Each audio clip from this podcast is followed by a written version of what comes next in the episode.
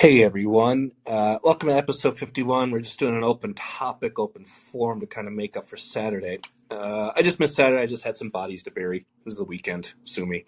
Um, a lot of things going on, but uh, like I said, I'm going to let you guys kind of just uh, rattle off what you want to talk about. Uh, we saw kind of a new series of polling released today that really does kind of you, you could tell it really took the air out of the balloon for the media and the hopes that uh, Dobbs overturning Roe v. Wade would be the electoral issue of the midterms. Excuse me. And as we saw that it's not. Uh, we also saw some interesting stats about independent women uh, have shifted dramatically over to uh, the GOP side. It's from f- plus 14 for the Dems, and now it's plus 18 for GOP and again, that's independent women. Um, there's no real good news in any of this polling for one Joe Biden or his party, and it's the kind of uh, it's the kind of polling that spells pretty much certain doom leading up to two weeks into a midterm election. So we saw that today. That kind of uh, dominated what you saw from the New York Times and from media and it just does not look good for them. And you can kind of already see that coming from them and how they're trying to at least spin that, uh, I guess, under generic name ID, whatever they're trying to do. Uh, but it's not going to work. Inflation, the economy are the number one issues. Uh, I think like abortion was down around fifth or sixth because something our media doesn't realize is pro-life women vote too. Um, so that was kind of where, where we are to start the week off. Over the weekend, we of course uh, we're seeing a lot of stories come out for Bride of Shotgun Frankenstein. And there's a reason why she is suddenly on the tips of everyone's tongues. We saw her giving interviews to the Atlantic, we saw her giving interviews uh, everywhere. And of course, uh, she's now called on NBC to have the reporter or to have the network apologize for, I guess, asking uh, or telling voters that John Fetterman seemingly cannot follow a conversation unless he has a transcriber there to do it for him. And so I thought was interesting, we've talked a lot about this and a lot about her, but uh, this is looking more and more like one of the best, easiest calls that I've ever made about who is actually running. We saw the Rolling Stone article call her a de facto candidate. And so you look at this stuff and you see that they're doing this all kind of out in the open. And then, of course, she's on Pod Save America and she's just really all over the place all of a sudden. Gosh, I wonder why that could be. Um, it's interesting optics and it's certainly interesting in how our media chooses to elevate someone like that who again i could i couldn't tell you the name of dr oz's wife uh, i couldn't tell you the name of any other spouse of any other senate candidate i couldn't tell you the name of mark kelly's wife i couldn't tell you the name of blake masters wife and so there's a very specific reason why this is happening, uh, especially with her. And I think you can all pretty much guess what it is by now. So we saw that ha- happen over the weekend as well. Um, I'm going to just jump in. We're going to just go for a hard hour because uh, I've I've got somewhere to be post this, and I'm also missing my uh, my uh, Go America Go Broncos for this as well. Uh, so we'll go for about a hard hour. So we'll just jump right in. Just thought I would give you a couple things to set up with. Um, as usual, um, if it's your first time in here, um, just feel free to jump into the queue. Uh, the couple of things I just I just ask is uh, just be mindful that there might be people behind you, and that we're going to try to get as many people in as possible. So, uh, if you have a question or comment or whatever, try to keep it brief. And I know sometimes the flow of conversation extends that, and that's usually on me. Uh, but just kind of be mindful uh, to let other people have their turn. And then the other thing, if you could please mute your microphone if you're not speaking, you can just do that down there. I think at the bottom where it says mute, uh, and that's just to cut external noise. These pub these podcasts are published, so people do go back and listen on them. So we want to make that uh, as enjoyable as possible for people listening, and also just helps me uh, not get distracted like I just was a second ago when my asshole French bulldog jumped off the couch and barked. So those are just kind of the only ground rules. Uh, we're going to jump in, and I know I cut some people off last time, uh, so we'll take Steven, and then I'm going to move Jeffrey up, and uh, and then I'll take Prison Mitch. I, I don't I don't want to admit Prison Mitch because then he's going to Photoshop a MAGA hat on me or something, or he's going to put a giant lump on my neck. Uh, but Steven, go ahead. This is open forum AMA media. Hey, Steven. Thank you. Um, just uh, to comment on the Fetterman debate, um, this is what I was going to talk about Saturday.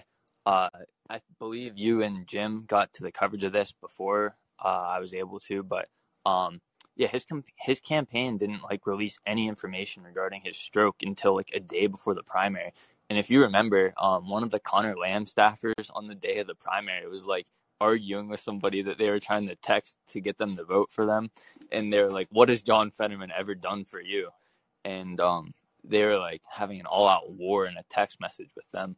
But um, I feel like the reason for why they're like freaking out so bad about this uh, Senate race is um, there's been a few stories in Politico about uh, the judges that Biden has confirmed, and um, I feel like that's one of the reasons why they're flipping out because if they don't control the Senate, he's not going to get any more uh, communist judges accepted.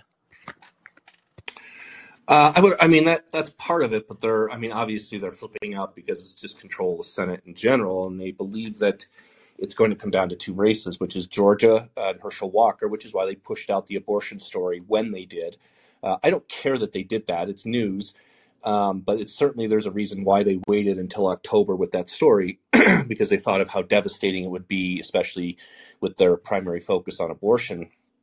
And of course, they think it's Pennsylvania, which is why they're kind of doing so much work to drag this guy's lifeless body across the finish line. Um, I know you mentioned Jim Geraghty, uh, and I read his thread on my podcast, but I want to read it again here for anyone who hasn't heard that.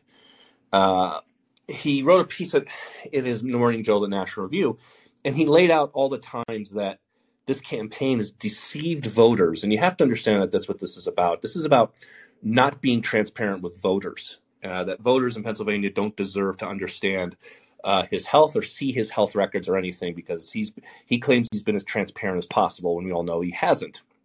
And Tim also cleared this up today, and he said uh, if there was any good news in his health records, they would have released him. There's a reason why. Um, and this is generally also the excuse for why people don't release their tax returns is that there's some stuff in there that they don't want people to see. That includes Trump. but uh, Jim had a short thread on this issue. He said uh, John Fetterman's stroke occurred on May 13th, the Friday before Tuesday primary in Pennsylvania. His first brief statement about the stroke came out on Sunday, May Sunday, May 15th. So that's two days. Fetterman declared that the good news is I'm feeling much better, and the doctors tell me I didn't suffer any cognitive damage. I'm well on my way to a full recovery. Five hours before the polls closed, Fetterman's campaign issued a statement that he was undergoing surgery. It should be a short procedure that will help protect his heart and address the underlying cause of his stroke, atrial AFib, by regulating his heart rate. On primary night, his wife Gisele characterized her husband's health problem as a little hiccup. The initial explanation of was ailment drastically understated the severity of the stroke, which Fetterman later criticized as actually life-threatening. In June, from, uh, a letter from Fetterman's doctor revealed that Fetterman was diagnosed with AFib, an irregular heart rhythm, and decreased heart pump, but had stopped taking his medication and didn't see any doctor for five years before he suffered a stroke. This guy claims he can take care of people in Pennsylvania, but he can't take care of himself. It's it's astounding. Uh, the Democrats are in this mess in large part because Fetterman and his team were not honest about his condition when it mattered most, and when Democrats could have considered another option run for the Senate. The reason Pennsylvania Democrats are nervous when Fetterman and his wife and his campaign say his recovery is going fine is because they don't trust him, and they've already lied about all of this. Um, and that's kind of what Stephen was referring to. And I think it's just, I think it's astounding that, and there was also in the Atlantic article that was uh, missed over a little bit was that uh, let me see if I can find this. If I have this quote uh, from the Atlantic article right here, he still stumbles in his speech. At a rally I attended outside Philadelphia last weekend, he delivered a few applause lines and phrases that were difficult to understand. Occasionally, the audience would answer with tentative claps. After the event, Fetterman did not entertain questions from reporters and seemed unable to respond all that meaningfully to on the fly comments from voters. His wife, Gisele, appeared to be the one leading those interactions. Um, and this has been the theme. This is this is the same thing that NBC noticed. NBC's Dasha Burns said, I was talking to him before the cameras rolled, and this dude couldn't understand a single word I was saying and this is what I've and this is what I've talked about is this is where our media jumps in and runs cover for a guy whose whose job it is is to listen and do auditory votes and yays and nays or whatever he decides to do. Is, is he never going to stop to answer questions from the media because he just doesn't understand what they're saying? Or if Manu Raju runs up to him and Master Fetterman, what do you think about the comments from Mr. Trump? And then he just like goes, I don't know, ting tong potatoes or something. What does he say? And so they're trying to basically, you know, pull all of this over your eyes. And again, kind of what Stephen said is they're doing it because they know the importance of having the, the U.S. Senate on their side, and it really is that simple. If if the Senate was already tilted like you know 58 whatever 61 pro GOP, they would have taken this guy out to the woods and put him out of his misery already, like Lenny and of mice and men. Uh, but they know that this is going to be a close election, possibly. I don't know what this polling says today. This Marist polling, it doesn't look good, and you know, I, I would say as we also saw Oswin up two about two points on Fetterman last week. I would say that probably that that uh, difference is probably even wider than what we're being told. Stephen, go ahead. Um, just to touch up, uh, if you've, I mean, I'm sure you've been paying attention to some of his clips that have like come out of him at rallies. But if you look, uh, there was one the other day where he was like hunched over a railing with a woman talking to him, and all he's saying is like, thank you. Like, I don't even think he can understand a single word she's saying. He's just saying, like, thank you. And then his wife just takes over. But um, uh, my hot take is that you you noted today with Biden campaigning in uh, Oregon. Um, I don't think that this Senate race in Pennsylvania is going to be one that matters. I think it might even be a plus three or plus four for the Republicans. It might be. Um, I mean, there's there's a few things that would have to happen for that to obviously occur. You'd have to have Walker win Georgia. You'd have to maybe have Blake Masters win Arizona. Now, also Nevada is up there. Now they're talking about O'Dea in Colorado is is behind, but within polling. Um, so it's it's certainly it's certainly possible. Whether or not it's probable is something we're gonna we're gonna find out in about three weeks. So, and, and this really is the home stretch. And the one thing you don't want to have to be talking about in the home stretch is you know something we've learned is how unfair the media the friendly media coverage was to your husband and also demanding people apologize and talking about his stroke uh, we came away with no policy from that interview and we still today no one's talking about that. The the Atlantic is running cover for him by talking about his stroke and how it humanizes him. And obviously, I think that NBC interview was mostly a softball, but this was all this was all rolled out in the same week where he had uh, that the, the New Yorker piece, which is similar to what the Atlantic was doing, and then Fetterman's campaign thought, let's just sit him down uh, for an interview, and it didn't go as well, and it didn't go as planned. And of course, they have a debate coming up here. Uh, I think this week. I think it's the 19th. And I honestly think that that debate pretty much makes or breaks that race. If Fetterman can get through it, even with the assistance of a transcribing machine, whatever, then it's probably going to be a close race. If he stumbles and if he can't just answer basic questions or an interaction. I mean, people also think in a debate, it's not just the debate person asks him a question, he looks at it on a transcriber machine and that takes a minute and then answers it.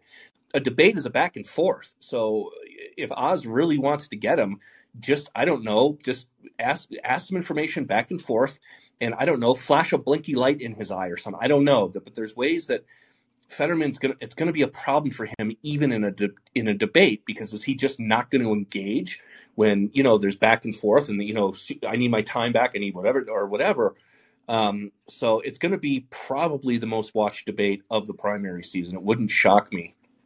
Um, I think it would even probably get more attention than Walker and Warnock did, which was an, uh, the Warnock the Warnock and Walker debate, which I haven't talked about, was interesting in the sense of it, you're kind of seeing this thing where you're being told that Walker is just has so much CTE and brain damage he can barely talk, and then you see him, and yeah, he's he's clearly, I mean, a guy that's had some mental baggage as well, uh, but he's a guy who came very well prepared, and he came more prepared for that debate than Warnock did, and there was a reason why everyone on Twitter was talking about his fake badge, and that's because they had nothing else. There was no other highlights uh, on policy or anything else that they could hit Herschel Walker on. So they all kind of resorted to to the cool kid table thing about his fake badge, which is fine. You shouldn't like. I don't understand the fake badge thing either.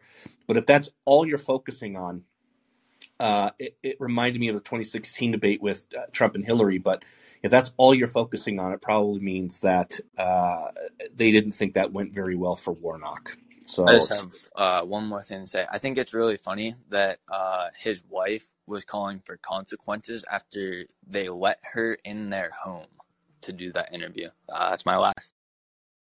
Thanks, Stephen. Yeah, and that's why you didn't really see um, a lot of the media kind of they just they kind of sat on their hands uh, a bit, but they didn't certainly offer this rabid defense of her because they're calling this. Why are you calling for consequences for an interview you agreed to? And she's apparently just saying the way she characterized Fetterman's uh, abilities to speak apparently is the issue. They can't tell you why it's ableist. They can't tell you it's because you're portraying him like he can't talk. And it's like, well, can he? That's the whole point. Um, and then, of course, they, they're trying to fall back on the fact that John Fetterman, I guess, just needs glasses. Hey, I guess good news for him. They, they tried to tell us he was only hard of hearing. And apparently today, the Biden administration made hearing aids uh, available across the counter. So we should be seeing John Fetterman wearing hearing aids if hearing is his problem. Uh, Jeffrey, welcome back. Sorry to cut you off uh, last time, so I just I wanted to bump you up, but go ahead. I know it's all right, Steve. Uh, yeah, I was just I was calling in last time to talk about the whole aphasia thing, and uh, my mom, when I was a kid, suffered from TIAs, you know, the transient ischemic attacks, the little mini strokes, and part of that was she suffered from aphasia, and you know it during the attacks, you know, it would differ, you know, by degrees. Sometimes you would have trouble getting words out. Sometimes you would have trouble understanding you. Sometimes she would be completely aware and, and she would be talking and the words that she was saying, that her brain was processing were not the words that were coming out of her mouth. It would just be, you know, just a random string of words. And to listen to all these assholes try to downplay this shit as, you know, being no different than nearsightedness is just it's it's one of the most disgusting things I've ever seen. Yeah, they're trying to basically tell us that that um, cognitive brain damage is not an issue to serve in the United States Senate.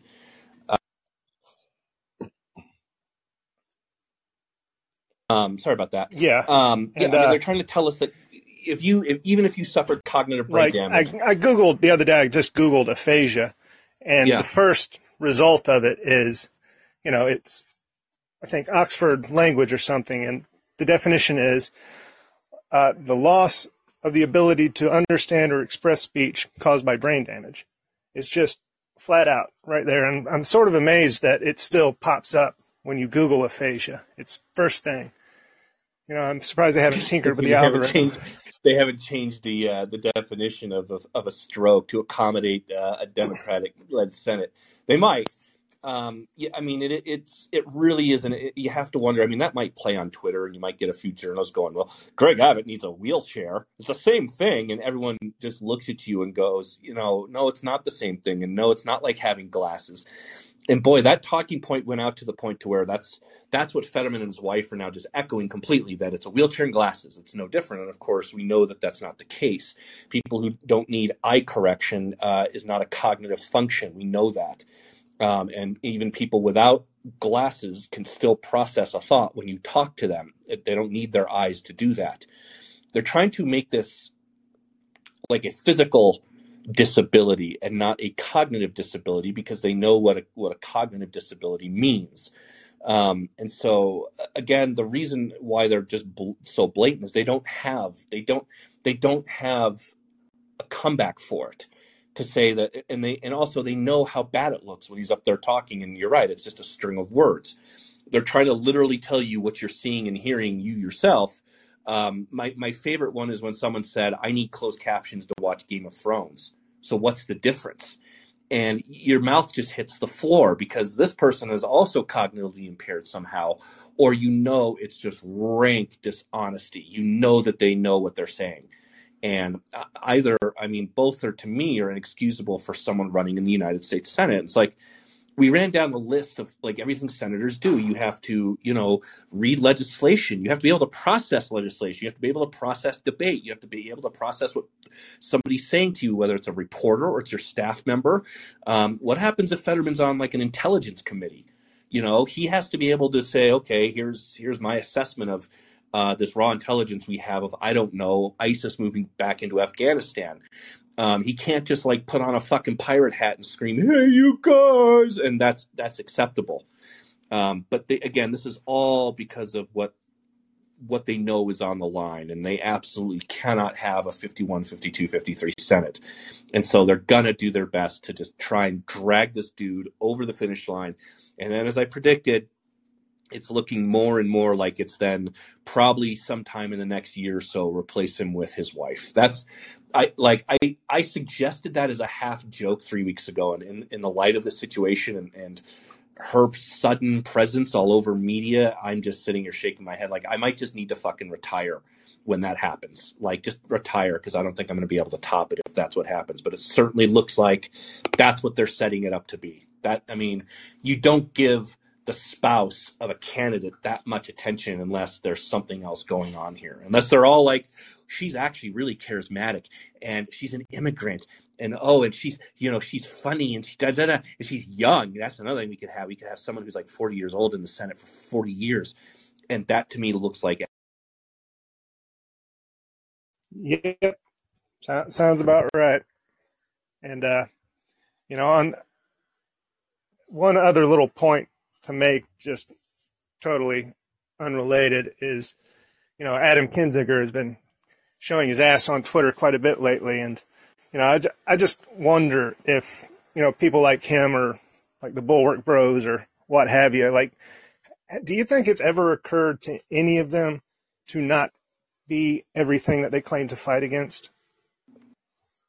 No because they don't think that they are that and it's no different than somebody like charlie sykes thinking that he had no role in uh, creating donald trump or it's bill kristol who was a you know big pusher of sarah palin. Um, no they gen- it's genuinely we had nothing to do with this. And so when you have someone like kinzinger who is you know just like an ADD rattled teenager on Twitter who tweets very much in the same ways that Donald Trump tweets. I think part of that is they see the engagement Trump got. So they think they can use that in a way that Trump did, except, I mean, nobody could tweet like Trump. I mean, that's, that was just part of who he is. He could tweet about, you know, Diet Coke being angry at him. And, you know, he could, he could throw out tweets that some would just make your, your jaw drop. Some were funny. Some uh, were not so much funny. Some were concerning. Some are like, dude, come on, you know, just get off, get off the machine. But you're right that Donald Trump's superpower is making the people who hate them most realize they're just like him. Um, there was a hilarious clip with Michael Cohen was on Chuck Todd this past weekend, and Chuck Todd's like, "Why is it so hard for people around Trump to just like distance themselves?" He goes, "Oh, it's because we're idiots, we're stupid." And I'm like, "Oh wow, he admits how stupid these guys are." And it's the, longer these people remain in his orbit, they really are just kind of trying to suck off him. Another one is is Vindman. And it's real interesting to me that all of these people the media continues to produce, people like Vindman and Avenatti and, and Kinzinger, and they all just kind of turn out to be the same like cut of, you know, social media addicted. They're they're almost high on the own supply that the media gives them, their own importance. And we saw it, of course, with people like George Conway, who begged Trump for a job and now is resistance, whatever. And don't get me started on that marriage. Um, it's really no different than you know political political apprentice. That's all it is. If you ever watch the apprentice and you saw the celebrities it was all kind of the same celebrities cut from the same cloth and now that's just transferred over to politics. You could literally do political apprentice and put like adam kinzinger on the show and andrew vindman on the show and michael avenatti on the show and cohen on the show and scaramucci on the show and alyssa farah griffin on the show and you know tim miller on the show. You could these people are all just like the same people. And you know you have to remember that most of his most rabid critics are people that back in 2012 are the people who steered the GOP right toward him. Tim Miller was a spokesperson for the RNC, and Tim Miller's someone that would have you believe someone like me had more to do with Trump than than him. Charlie Sykes was kind of a low rent Rush Limbaugh. Uh, in Wisconsin radio for years and years. He's pretty much the whole reason that Sheriff Clarke is a nationally known figure. Um, and then, of course, I think another part of this is a lot of these guys got kind of the attention from mainstream media that they were craving that they never got in right wing media. They never got the attention like Rush Limbaugh got or Andrew Breitbart got or Ben Shapiro got or whatever.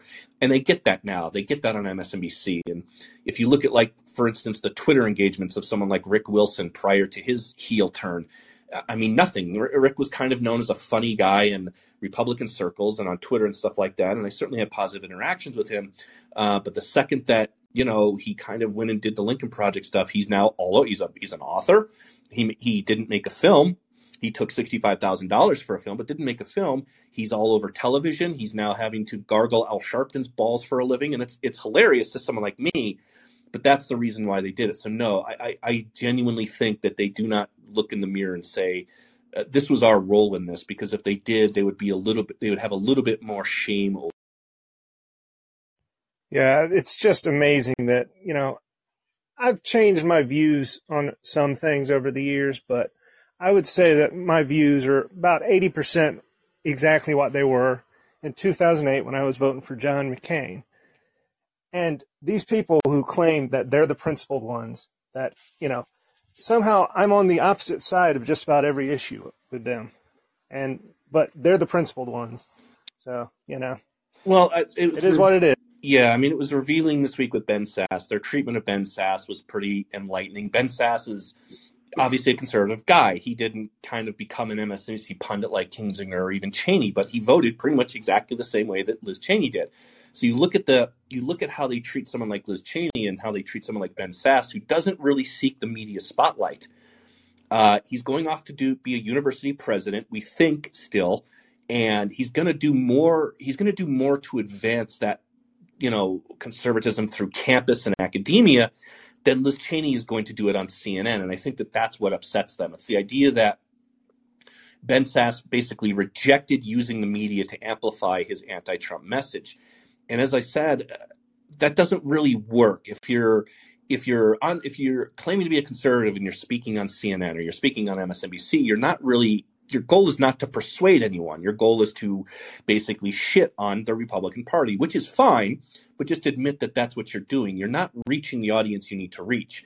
Uh, an interesting thing, and I, I didn't read it, uh, because I don't give this website my attention or my clicks, is I guess uh, the Bulwark wrote today about uh, no good Republicans, and this is speaking of Ben Sasse, and they called Ron DeSantis a despicable human being, even though he was supposed to be the answer to Trump. And right there, they kind of give, give the game away because eh, as of now, and whether or not he runs, I don't know, DeSantis, polling wise, is the best shot to prevent a Donald Trump nomination in 2024. So that should ask yourself then why aren't the people like that putting their weight behind him? It's not going to be Larry Hogan, guys.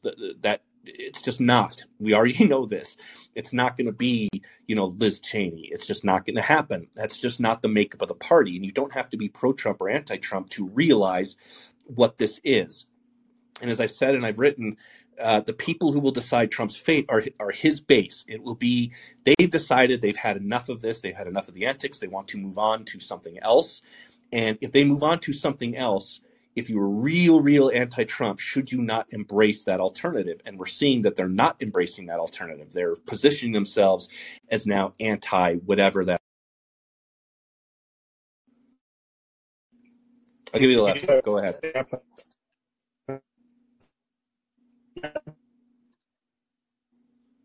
Oop, you, you broke up on me. next time. Okay. Yeah. Uh, Jeff, you're breaking up really bad. I, I think it just might be the app or the connection. I'm gonna go ahead and jump over to to Mitch here. Sorry to do that, but you're just Uh, we'll see if it's either the app or if it was you. We'll see if Prison Mitch comes through loud and clear. You're up, Prison. I I don't know if I'm going to come out loud and clear because I'm in Fort Myers right now. it sounds like it. connection What the, what the hell does being in Fort Myers have to do with anything? Uh, with the hurricane, man, the hurricane, dude. We're doing cleanup right now. gotcha. Uh, my question to you is, what are your thoughts on Ted Cruz retweeting a fake Atlantic article, and uh, why are people mad at me when I got him to? Mitch, did you do that fake Atlantic article meme? Yeah.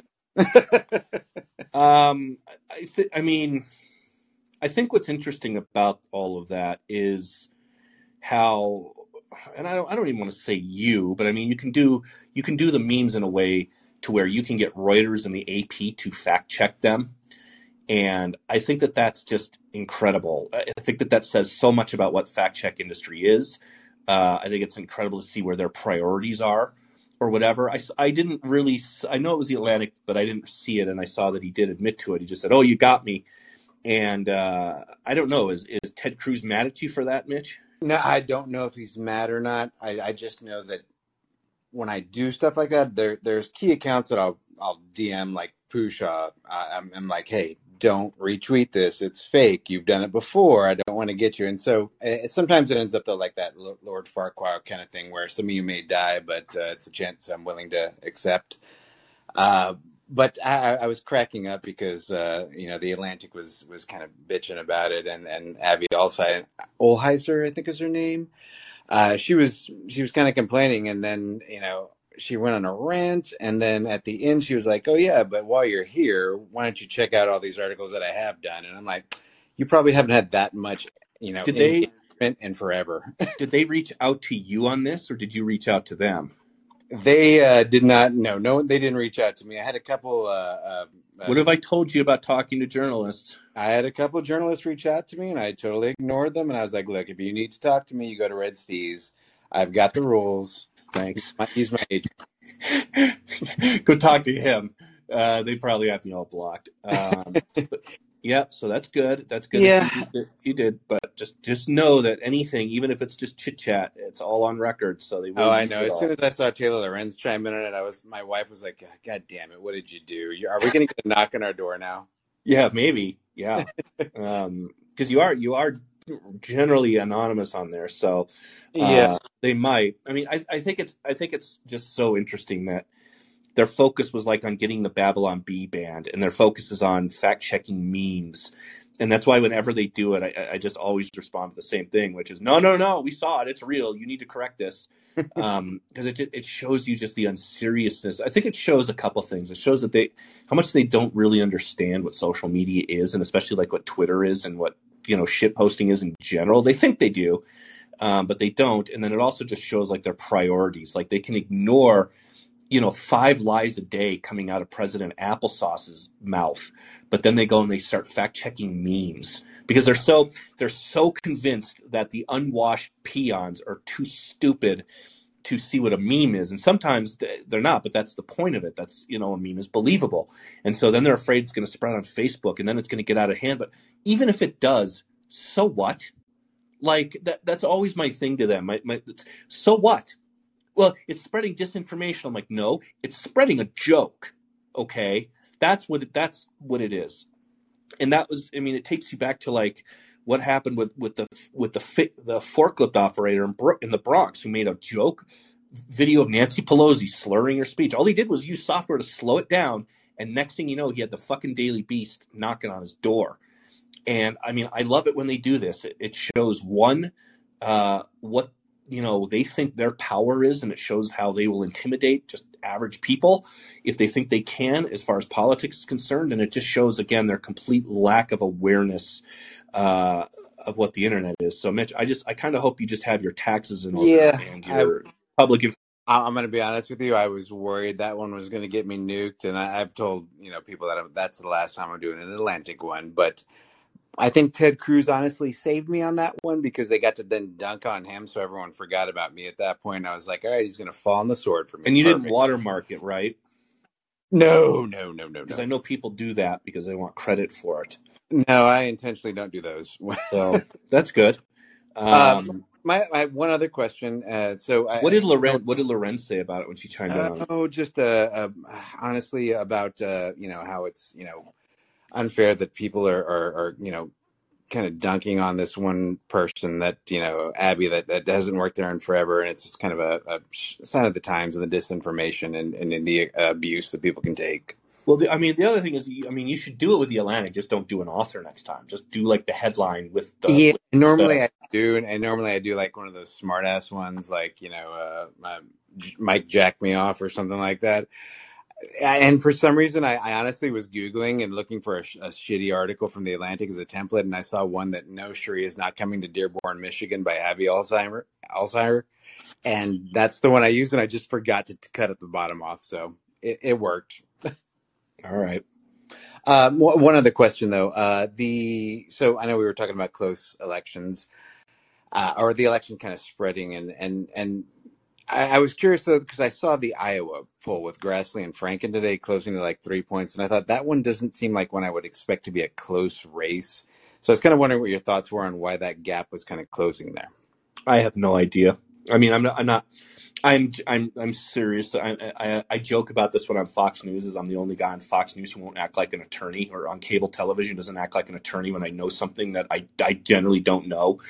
Uh, I honestly have no idea why the polling in Iowa is what it is. I would be shocked to see Grassley lose. I mean, he could because of his age, but um, if there's if there's one guy who just has like rocks. I mean, Grassley's kind of like a Kennedy in Massachusetts or a Biden in Delaware. Like he's just the guy there that they all vote for. Um, so I, I honestly, I, I really could not tell you what's going on with the polling in Iowa. All right. Well, It's a media, it's a media podcast, Mitch. It's not a polling well, podcast. I do my best. I do my best to pass on accurate information, I but no, I, appreciate I it. really could not, I couldn't tell you. I appreciate it. And you know, last thing, just thank you. I've been driving for three weeks, going up and down with the hurricane, and so you've been you've been keeping it interesting. At least my drives, I get to listen to the podcast. So thanks for what you do. Appreciate All right. Thanks, Mitch. I have anyone else back there? All right, we'll uh we'll just go uh with the normal order here. I think I just skipped like just saying like twice now. So go That's ahead, a, just saying. that's okay. Um, well, to go from Fort Myers to literally 128 miles due east uh, in in Lake Worth here, I have two topics I wanted to bring up. One was back on Fetterman. Um, what I don't understand is, and tell me if I'm wrong. I'm sure you will. Is um, I look at the Fetterman situation with the uh, Dasha uh, uh, what, Dasha, Dasha and Burns. um, Dasha Burns. Sorry, Dasha Burns. The the interview, and then his um, uh, the the Rolling Stone article that came out, or what, what- right? Was a Rolling Stone where where it was like, hey, de facto candidate. Yeah. Um, I I look at the responses as, hey, Fetterman, y'all should have just acted like everything was fine. You know, like the burning dog meme. Just go, oh, this is fine.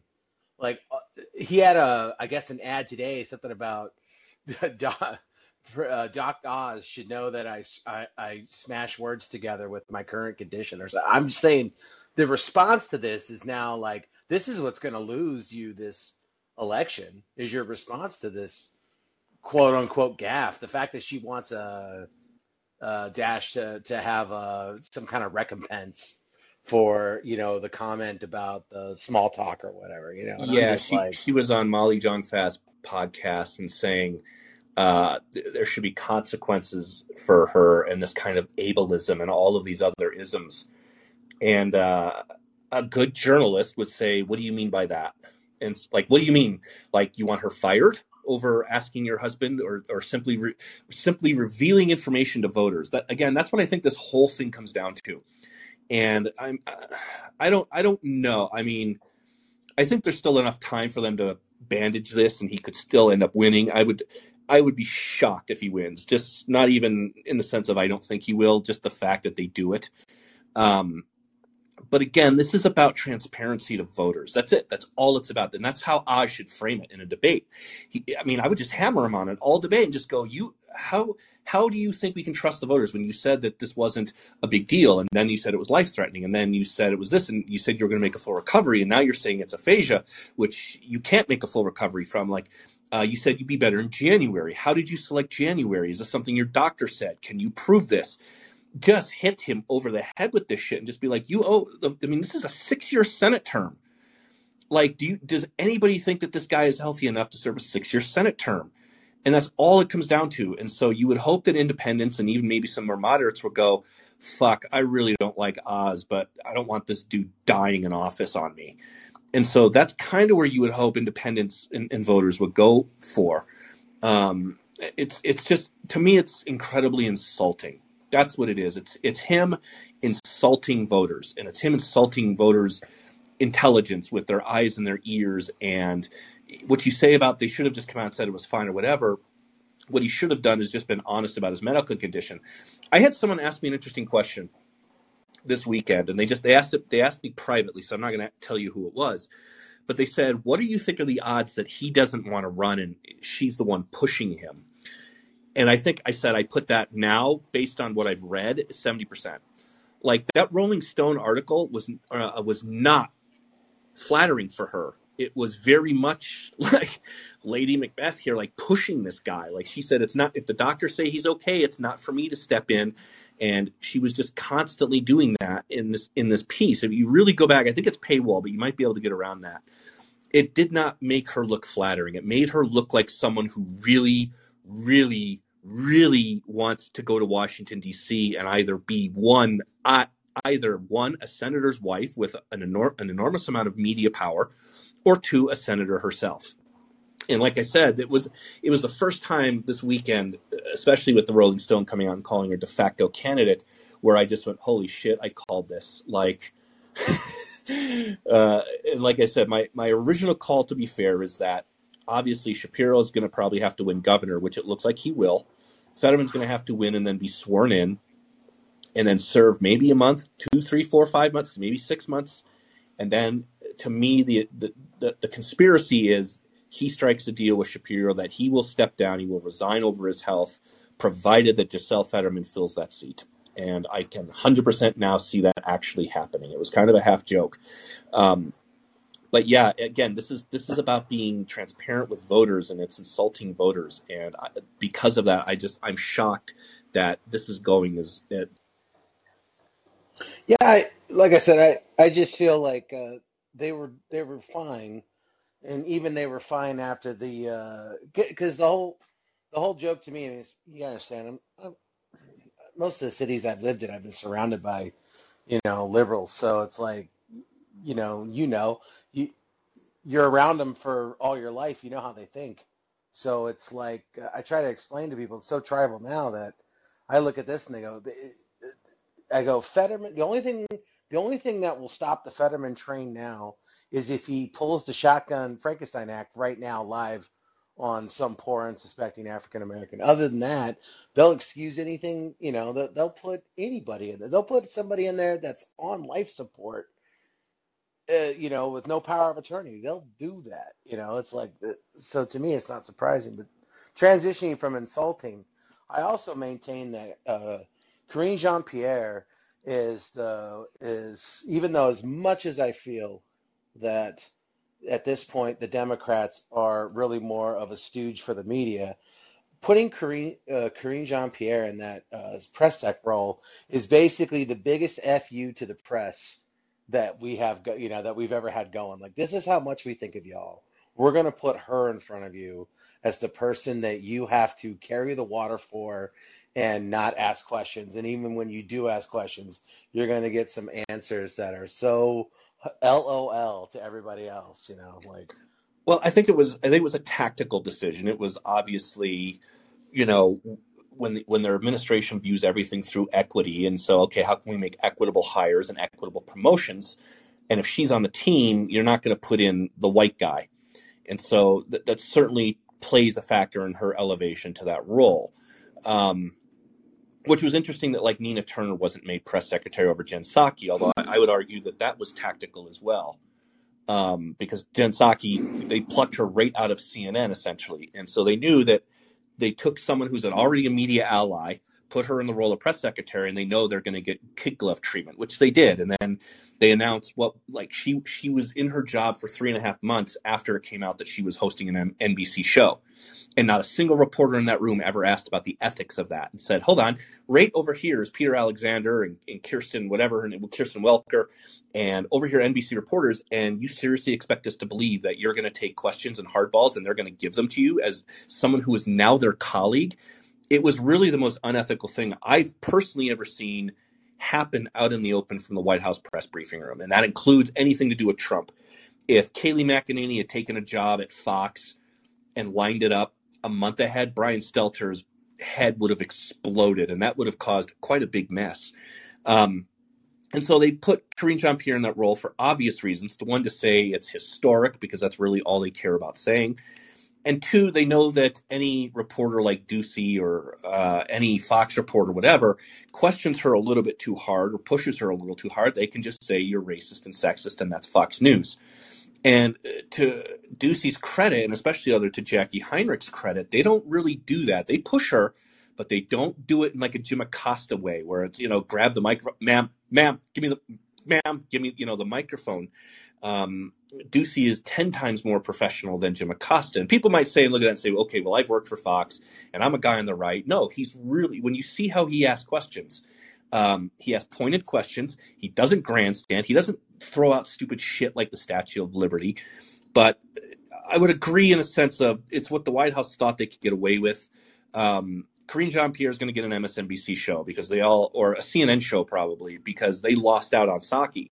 Yet CNN and NBC vying for the services of the current White House press secretary and like getting into a bidding war to give her her own show. And now she's like a contributor on Meet the Press. And if you want another bold prediction, I saw one going around that I actually agree with. I think Jen Psaki is going to end up as the host of Meet the Press. They've already said that they're trying to kind of unload Chuck Todd. The ratings aren't there. They might want to move him over to streaming.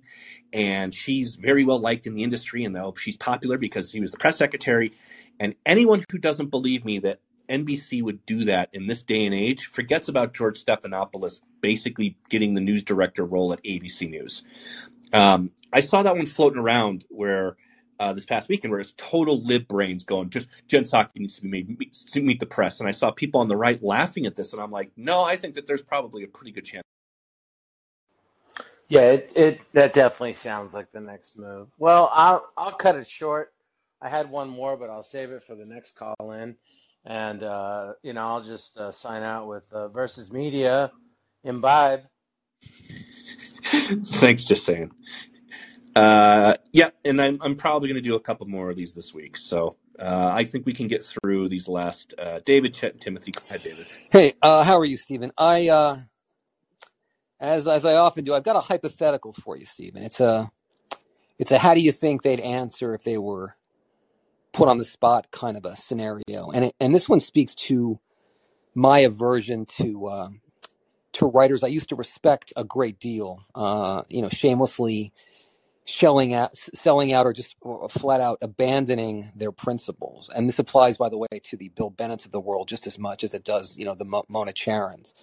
Um, I, I expect politicians to lie. I it always I, I always gnash my teeth when when writers uh, that I really respected uh, start to uh, kind of just throw their principles to the wind. But anyway, here's the scenario: if Trump were to die tomorrow, not violently, Stephen is you know not not by an assassin's hand. He's just you know a big old fat guy who likes pizza and bonbons, dropping dead of a heart attack. All right, so he, he dies tomorrow. Or a stroke. That would be a fun one. Or or stroke. But again, I don't want the guy to. I don't like him at all, but I don't want him to suffer. But he's out of the picture. Right. Hypothetical. Hypothetical. Gone. He dies tomorrow, and Mitt Romney, Stephen, not DeSantis, who you addressed brilliantly as you always do 15 minutes ago about how the dispatch and the bulwark regard DeSantis, but not DeSantis. Romney, Stephen, once again becomes the Republican heir apparent. Here's my question How would the writers at the dispatch and the bulwark justify their not supporting him. That is not supporting the same fucking guy they vocally supported the last time they ran. And let's say this scenario let's just, was put to them by a principled interlocutor. Let's say it was you. You put the principle to them directly so they couldn't wriggle off the fucking hook. How do you think they would justify it? Uh, I think probably.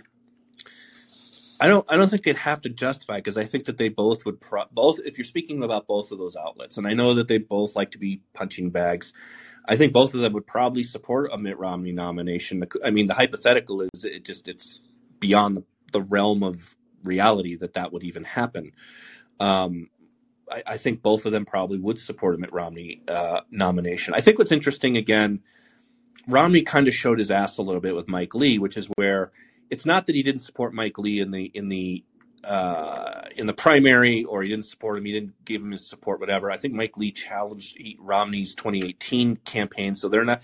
There's some bad blood there, but generally, I mean, you put bad blood aside on, on teamwork politics, and you just say, okay, I'm going to endorse this guy because at least he's better than the Democrat. Um, but Romney kind of showed his ass a bit on this situation because he said when he was asked if he was going to support Mike Lee, Romney very pointedly said something along the lines of, I don't get involved in primaries. I'm not going to get involved in endorsements. Well, we know that wasn't true because Mitt Romney endorsed Liz Cheney in Wyoming and even caucused for her there. He was at an event for her there. And so that to me is kind of like, okay, well, you just said you didn't do that and now you're doing it. He could have just said, I'm not going to weigh in on the primary in in Utah, but he knows that that would have raised more questions. So I think it here's here's where things get tricky and I and people saw that I could basically confronted David French on this a couple of weeks ago uh, over Brian Kemp over the bulwark saying Kemp is now not really any good because he's campaigning with an election denier who he has nothing to do with. It's not a running mate, as the bulwark falsely stated, and that was Amanda Carpenter. Um, the question then I asked David is, okay, uh, if Donald Trump endorses Kemp, do you do you then not endorse him? And David said no, he would stick with Donald with Kemp. I don't think that that's the case for the bulwark. What I mean by that is, if Mitt Romney is, let's say, let's let's take your scenario and say, okay, that's what we're going to do. Let's say Mitt Romney says, okay, I need support in these states, so I'm going to go to a campaign event and appear alongside Kari Lake, governor governor of Arizona, Kari Lake um, I think that that right there sours the bulwark, and they say, "Well, we're not going to support now Romney. We're we're never we're going to be never Romney." Or if Romney, you know, uh, who are some of these other guys? Uh, I don't know. Let's say Mitt Romney appears alongside Tucker Carlson. Maybe he does an interview with Tucker Carlson, and let's say Tucker Carlson endorses him. Then yes, I think the Dispatch and Bulwark would probably get off the train. So that leads to another interesting debate again about you know, is it the character of the candidate or is it now just you just don't like the Republican Party as it is? And if that's the case, then you need to just come out and admit that you just want Democratic victories and admit what you are. That's largely the ideological problem with outlets that you know sit on their high moral horses like the dispatcher or, or bulwark um, one i think is actually more moral than the other but it becomes okay so uh, and that maybe maybe you argue what if what if Mitt Romney I don't know chose someone like Kari Lake as a running mate? Well, they're off the train. Um, a better example, and I think a more realistic example, is what if Glenn Youngkin is the 2024 nominee? And I think that there's a little bit better than more talked about chance that, that could actually be the case. Uh, maybe DeSantis says, "I want to finish out my term in Florida. I don't want to go to DC. I'm I like it down here." Well, I think all eyes immediately turn to someone like Glenn Youngkin, who is, you know, a pretty milk toast politician, but he picks the right battles. He picks the battles to get on the sides of parents and things of that nature. Well, we've already seen that crew turn on him, um, the principal's first crew, and etc. So, would they support someone like Glenn Youngkin? Um, I don't know. Would Bill Kristol support someone like Glenn Youngkin over Kamala Harris? That would be an interesting question. Um, so, I think that that's that's a more realistic uh, hypothetical than Rom- I, I think Romney's done. Romney's going to be in the Senate. That's it. I mean, there's a possibility he could be maybe like a Secretary of State in an administration, but I also think people like DeSantis and Youngkin are they they read the tea leaves on stuff like this. Pardon the pun. Um, and so I think with both of those guys, with both say Youngkin and DeSantis, you get kind of a hybrid conservatism, and I wrote about that, where it's just it's more conservative on offense, um, but they're going to pick and choose kind of people from all over the map. So if you had a cabinet, yeah, you might get someone who was a pro-Trump guy at Secretary of Defense. I'm not saying Michael Flynn, um, but you then you might get someone who's like a more establishment guy as Secretary of State or whatever. So then the question becomes: if you can't support someone like DeSantis, or if you can't support someone like Glenn Youngkin, then you're not going to support any Republican, and that's just what the game is. And they well, they're not going to admit it because you, as you said again so brilliantly and, and many times, once they admit that, once they flat out overtly say, uh, "I'm not going to," we're not going to support any Republican, they are then as much as saying they're Democrats, and then the game is over, and then they lose all their value to the other side. So they'll never come out and say that. You're right about that. So you're, I think you're, I hear you saying though that whoever finally gets the nomination, that whoever just accepts the nomination at the convention in 2024, they will find that is to say the bulwark and the dispatch, uh, particularly the the uh, the bulwark crew, will find some pretext under which to oppose them. It sounds like whoever it happens to be, they who if it's if it's the Republican nominee, they will ultimately find some reason not to support them. Would you say that's a fair statement? Yes, because it's not going to be Liz Cheney. Right. All right. You rock, sir. Great work. Uh, hope to talk to you down the road. Thanks, David. Uh, we'll get through these last two callers. See, we should have enough time. Check. Go ahead. Hey, yeah, good to see you, Stephen. Um, so a few of the guys kind of stole my thunder on my question.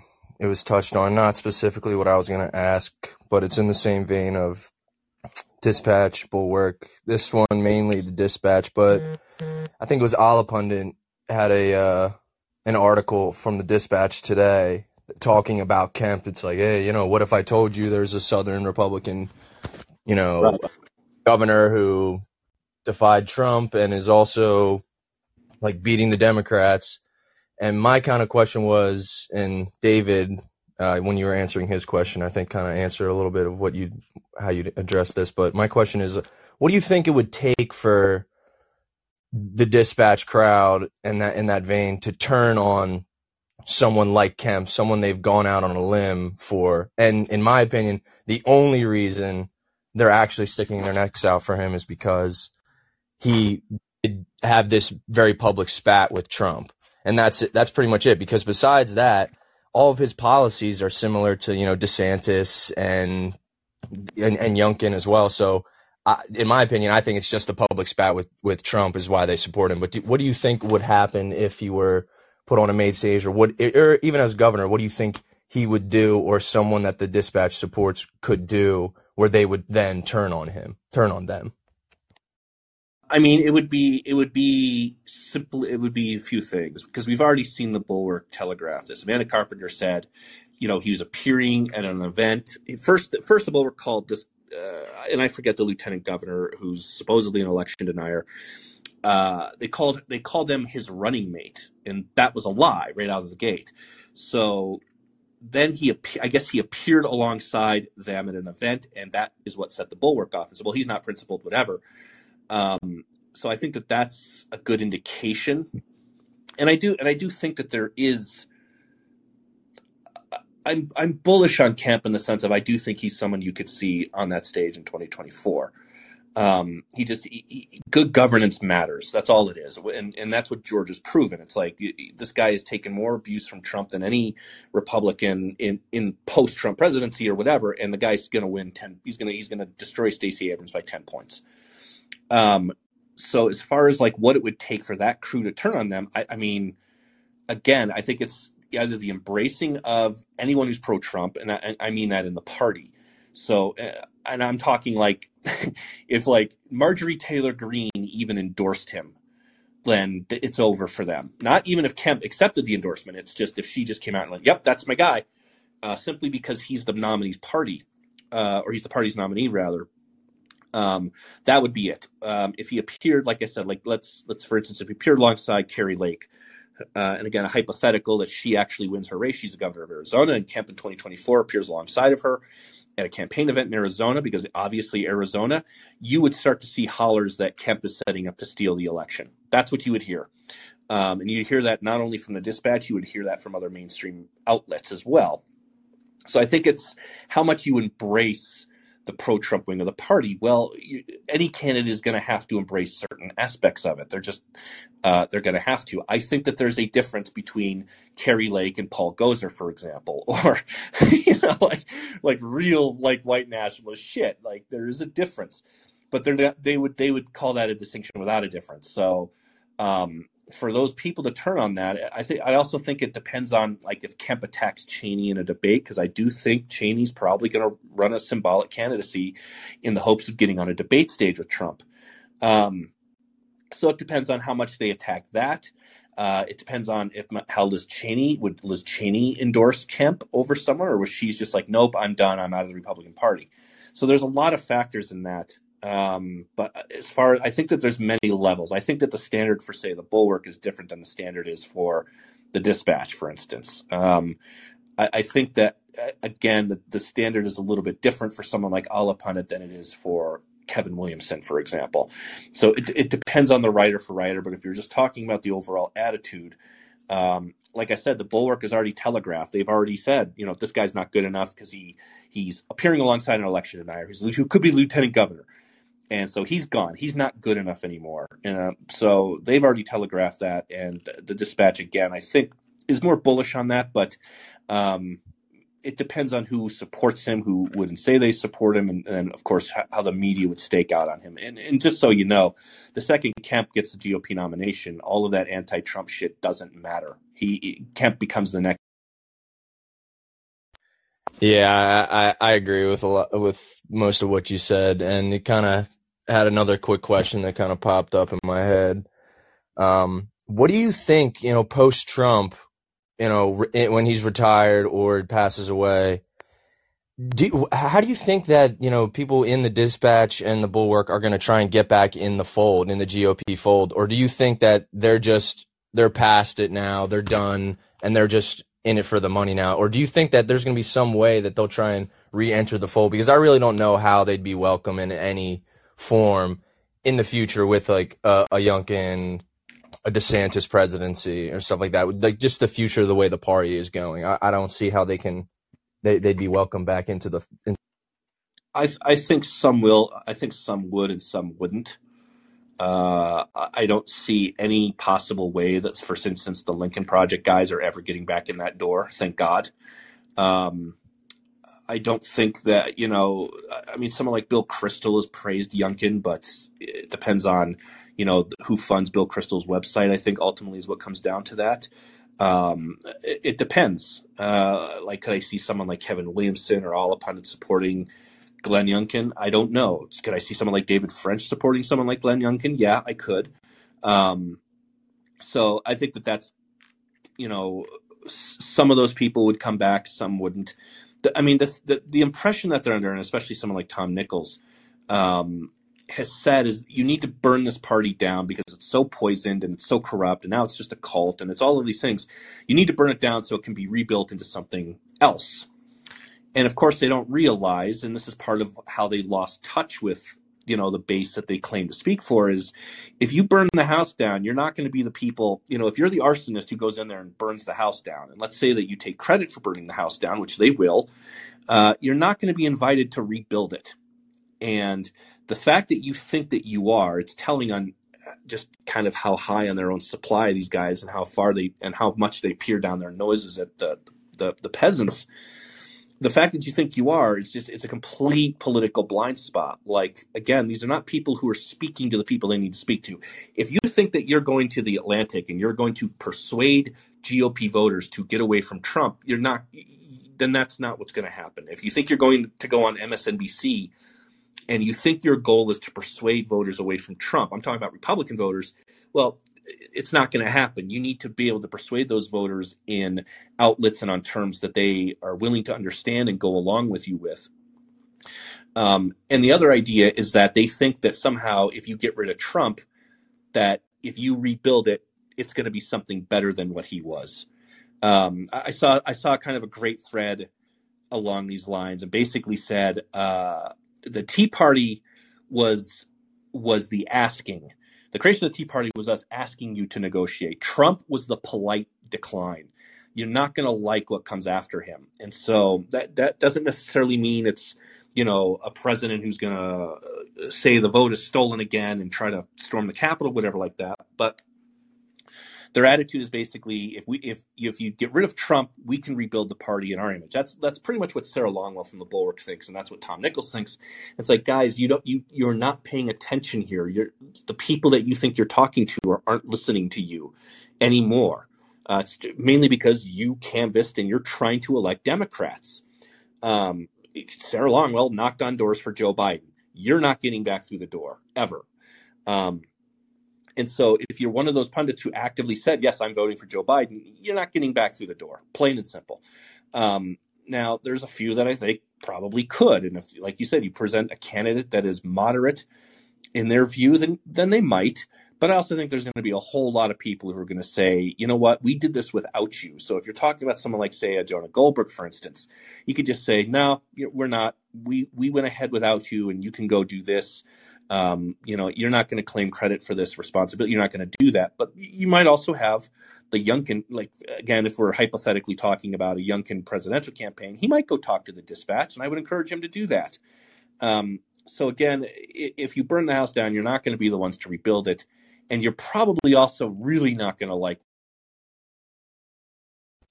Yeah, couldn't couldn't agree more, Stephen. Well, uh, I'll uh, I'll let Timothy get it so we can all get to watch your Broncos tonight. So uh, have a good one, and You're gonna, you guys are gonna have to do it because because I have a hockey game. So, uh, but hopefully, I don't I don't think I'm gonna be missing much if I'm being honest. But thanks, Chet.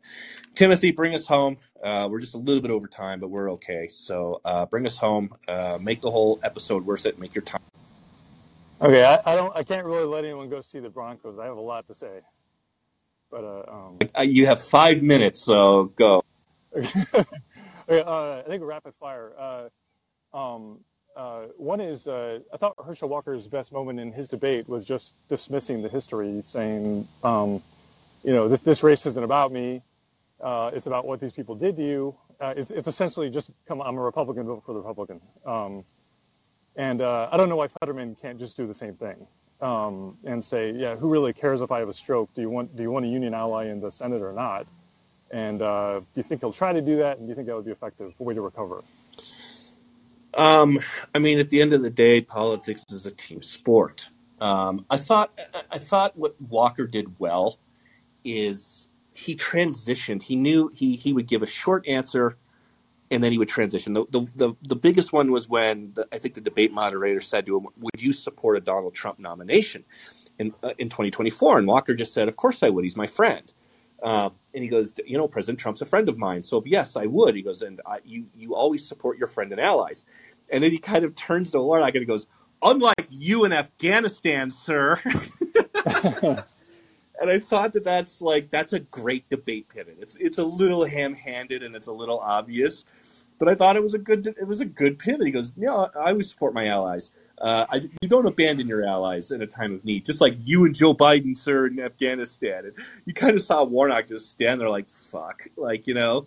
Um, I think I think you know Walker just he he came prepared and he had some good answers.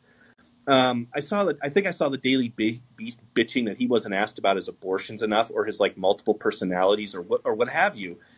And I think a reason why the debate moderator didn't ask about those is because those aren't issues that are going to swing voters either way. I think if you're in Georgia and you've made up your mind on on Walker, you don't care about a, a ten year abortion story. You just don't. Should you? I don't know. Um, is it hypocritical? Yeah. Um, there's lots of people. There's lots of people changing their positions on abortion these days, and some of them are doing them in real like live time. Um, so I, that's how. That's kind of what I took away in the sound bites that I saw from the Walker debate. Warnock. It, what it reminded me of is Warnock was more like Walker two years ago. Like Warnock really looked to me like a guy who just Washington just sucked up and attached itself to. You know, Warnock a couple years ago, he was more like Herschel Walker. He was kind of like the pastor preacher guy. Um, he was kind of the the challenger a little bit, so he was a little bit more hungrier. And then I watched those two, and I'm like, Warnock just comes off like a DC guy, and it only took two years for that to happen to him. And so I don't know how well that plays in Georgia anymore. And I saw people making fun of like Walker's folksy style of language, and we just saw this from Charles M. Blow in the New York Times, like basically black man no talk real good, and I'm just like, this is from New York Times writers who apparently spend no time in Georgia at all, but claim to know everything apparently. Yeah, I, mean, I, guess if Fetterman tries something similar, it's it's he doesn't really have the advantage because it's like vote for me, I'm a Democrat. Isn't isn't it isn't the best time to do that? I guess. Um, uh, I had another uh. It's a this could be a train wreck of a segue, but uh, um, uh, a couple episodes ago you were talking about voting, and um, I forget what the whole topic was, but you had made a you made a um, you had said something about how no one own you know you don't own your vote to anybody and um, uh, but I was very curious about uh, how you decide your own voting because you have this interesting voting record, and it ties in with how I've seen you um, on Twitter interact. Oh shit! Oh, hello. Hold on, Sheila. I didn't mean to do that. Give me one No, second. no, you didn't mean to do that. I'll, I'll Hold on. back to being. Um, God, can you jump back into the queue? Sorry about that. I was trying to actually remove Sheila. There he goes. Timothy, sorry about that. Um, I, I was that's too me. close. No, no, Yeah. yeah, yeah. oh, you're gonna ask me about my voting history, are you? Like, no, um, no. I know what you were saying. Uh, I mean, I voted for John McAfee because I just wanted to re- Okay, yeah. I, I well, it was a um uh that's that's very funny. um uh but it, it was you know the interactions with Heath Mayo were just hilarious. It's hilarious where you're ramming it down his throat that he voted for Joe Biden. Uh, but it always just kind of left me discordantly because I kind of it you know in a it, everyone knows it's a binary choice, so you're still making a choice. From my standpoint, you were still kind of making the choice not to uh you know to to like I guess stay out of it or not choose one or the other. And I love your, I, I love your. I feel like you'd be responding to me right now with your with your Batman gift. Um, uh, Yeah, still- it's. I mean, I don't have to kill you. I'm not going to save you. And this is kind of, you know, again, if you guys decide to go with Trump again in 2024, I'm not going to vote for him. And again, you can go down that road. And you know what? There's a chance. There's a chance that he might even win. So, um, but it's. Oh my God! I fucking did it again. Uh, Sheila, I'm. Tr- Timothy's going to be our last caller. I'm so, sorry. I just wanted to talk back. about Kanye West buying Parler. No, That's all. We'll do it next I'm going to be back. I'm going to be back on Wednesday, so We'll- we'll do it I'll make sure you're first to talk about Kanye West. Sorry, I'm. I was literally just trying to remove her from the queue. So, fuck. Um, God, here, here's here's my issue is. He, Heath Mayo, for instance, for from Principles First, claims to be a conservative, but he voted for Joe Biden, and there is a write-in there is a write-in section there that exists for a reason. That's that write-in section is the whole point of how your vote belongs to you. You're not it's you're not locked into two choices. You're locked into any choice that you want. Um, and I know people will say, well, no, there is only two choices, and it's no, there isn't. It's that's a false equivalence.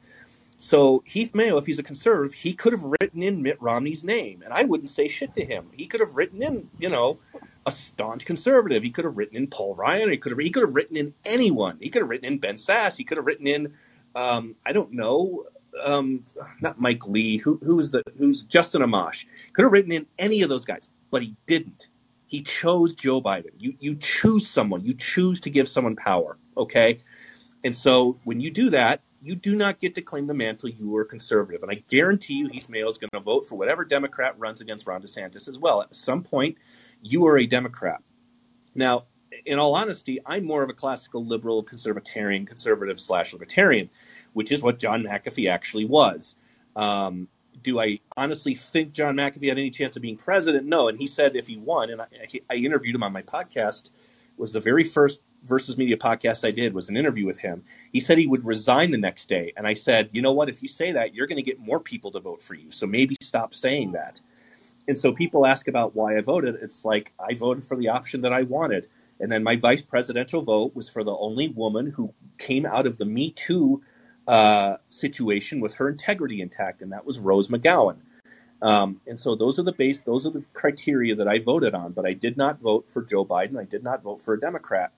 And I- I'm fine if you do that. But then again, you do not get to claim the mantle that you are a conservative, principal conservative, and certainly one where you're running a pack that claims to be that. I guess he could have been in the same mindset as you, but just with saw saw the debate differently about whether the vote mattered, and for him it's binary, uh, and for you Well, it that's because he's an, And that's I because mean, he's an idiot and I'm not.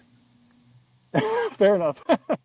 okay, uh, um, I'll move off that. Um, I'll uh, give I was I'll give you one more. I'll give you one more. Go ahead. right, all right, okay, uh, yeah, okay. I'll got to make a choice here then. Um, uh, I'm going to be right back here this week, so you can jump right back in I line. got to think of something about Kanye to invalidate Sheila's question, No, we're gonna we're no, gonna I'll, hold off on okay, all right, Kanye. all right, all right. No, I've got I've got one. It's a um, uh, um, I'm just curious about uh, the the uh, tweets you had, you know, your your interaction along with Heath Mayo and um, uh, Tom Nichols. Uh, my experience was I wouldn't even know about those guys if it weren't for your Twitter feed, and I'm just curious what like what their what their uh, what their impact really is, or why how important are they? You know Uh, well, I mean, Nichols certainly has a platform. He's a, he's a writer for the Atlantic. He was he, he's kind of been around as a conservative foreign policy guy for ever since the Reagan years. So how how influential is he? I don't know. T- Tom is more along the lines of someone that again used to be uh, again a conservative guy who again can admit that he's just simply a Democrat now, and that's it. He's also a socialist, by the way. Um, the interactions with him, Tom Nichols called me quote unquote one of the sharpest minds in conservative media, by the way. And then he said he took that back because I'm just a troll. And it's like, well, I I get it. You're pissed off at the whole wheelchair thing, but you know, uh, it's not my fault he's crippled. Um, and someone like Mayo is just someone who kind of popped up on the radar, uh, who generally came started coming across my feed. Um, I generally don't go searching out for people like that. Uh, but if you're going to come across my feed, and the other problem I had with Mayo is they actually brought me up at the First Principles First conference, and they completely misrepresented my views on some topics. And they they also ended up like quoting using me on a flyer alongside like other MAGA people, like extreme, like off the chart MAGA people. And so I took issue with that and that representation, and he wouldn't deny it. He wouldn't apologize for it. And it's also very similar to uh, the personal acts that the Bulwark picked with me is when I kind of blew the lid off them sell, sending Molly Jong-Fast to CPAC, for instance. I'm not a defender of CPAC at all. People know that. I've been clowning on CPAC longer than most of you have had Twitter accounts. Um, but if your goal is to say you're conserving conservatism, then you don't send Molly Jong-Fast to go clown on the pro life movement. Um, and that led to a couple misrepresentations again with Tim Miller with me. And uh, there was another, uh, God, who was it? I think it was SE Cupp or, or one of them. And so I take issue with that kind of stuff. And the, one of the reasons they don't like that is because I'm I'm not really I'm not really in any circles with anybody. I've had colleagues. I've worked in National Review, so there's people I know. There's people I respect. There's people who I think are honest. Um, but the fact that I'm not really in DC and I'm and I'm not of that group and I'm not of those people, I didn't come up through, you know, the conservative media circle. I came up on my own. Uh, I think that that's intimidating to a lot of people like that uh, because I'm pretty much free to just tell them to fuck off with free will, which is a really fun, uh, privileged thing to be able to do. Has it cost me colleagues? Has it cost me friends? Has it cost me job opportunities? Eh, probably. Um, but you're right in the sense of you know it, when you elevate these people well no they they kind of picked a fight with me and maybe that's what they wanted maybe heath mayo wanted my attention well he got it and now he's Yeah, I, I don't know that you're elevating him. I, I have, I've only run across him once since then. It was a, you know a friend of mine said, "Hey, you should follow this guy Tom Nichols." I was like, "Oh, Red Steve's already ruined him for me. I can't, you know, uh, there's a few there's a few of those and and if you know not to humble brag but there's a few of those um, i don't know i would lay off tom pretty instant if he would answer if he would admit he's a socialist and if he would tell me why he can't tell me why he believe if he believes that Taiwan is a country or not, and I would be done. I would be done with that stuff. But these are Yeah. people who sit upon their moral high horse and one claim that they're smarter than you, and most of the time they're not. Um, that's another problem with someone like that. And then, or they're more conservative than you. And I'm sorry, if you voted for Joe Biden, you're not more conservative than anybody. Period. And that's it. And I'm sorry, Heath, he's not going to be in Congress. Yeah, um, that's it. Uh, my, uh, what if you can close us out telling us what your favorite Trump tweet is? Oh man, I, I, uh, I used to. I mean, one of my one of my favorite, just the concept, just the just the circumstances of him becoming president, is he was live tweeting the Oscars a, a bunch of years ago, and he tweeted uh, something out. Um, I've had enough of this. Good night. And if you followed me for a while on Yeah. Twitter, you, you'd see that I retweeted that as my last tweet every night before I would either turn off the computer or put my phone down. And I always thought that that was a funny, like a fun running gig. I, I mean, I really think my my favorite treat, Trump tweet of all time was the Diet Coke, where he says, you know, Diet Coke isn't happy with me, but that's okay because I'll keep drinking that garbage. There's just so much to that. Like he's just he calls it garbage, but he's still going to keep doing it, which is just kind of the you know who that guy is is is is a is a weird dude.